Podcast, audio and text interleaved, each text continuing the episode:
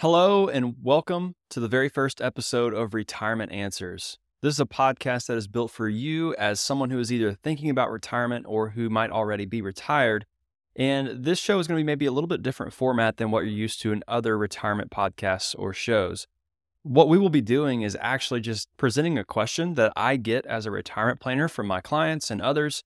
And I will answer that question here on the show. And the idea is that you would then be able to take that answer and apply it to your specific situation and make a more informed and educated decision around your retirement. So we're going to be talking about all kinds of different topics, things like how should I be investing in retirement, different ways to optimize my Social Security, what should I do about Medicare, Medicare Advantage, Medigap, the whole discussion around that, along with one of the biggest issues that retirees face is going to be taxes. And so we're going to be talking about all of those different topics and answering questions on those things and providing context for you as someone who is retired around why you would do one thing perhaps versus another and how that might benefit you or hurt you, right? And so we're going to talk through all the pros and the cons of these different ideas and concepts. That way you can apply them to your situation as you see fit. So my ultimate goal is to be a resource and an educator through this whole process.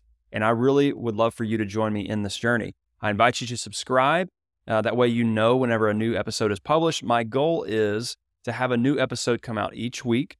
So with that being said, I wanted to keep this episode fairly short, just kind of introduce what Retirement Answers is going to be and just introduce myself. Be sure to subscribe and stay tuned for next week's episode as we begin to tackle some different topics that we just mentioned. So I hope you'll subscribe and join me next week. Thanks so much.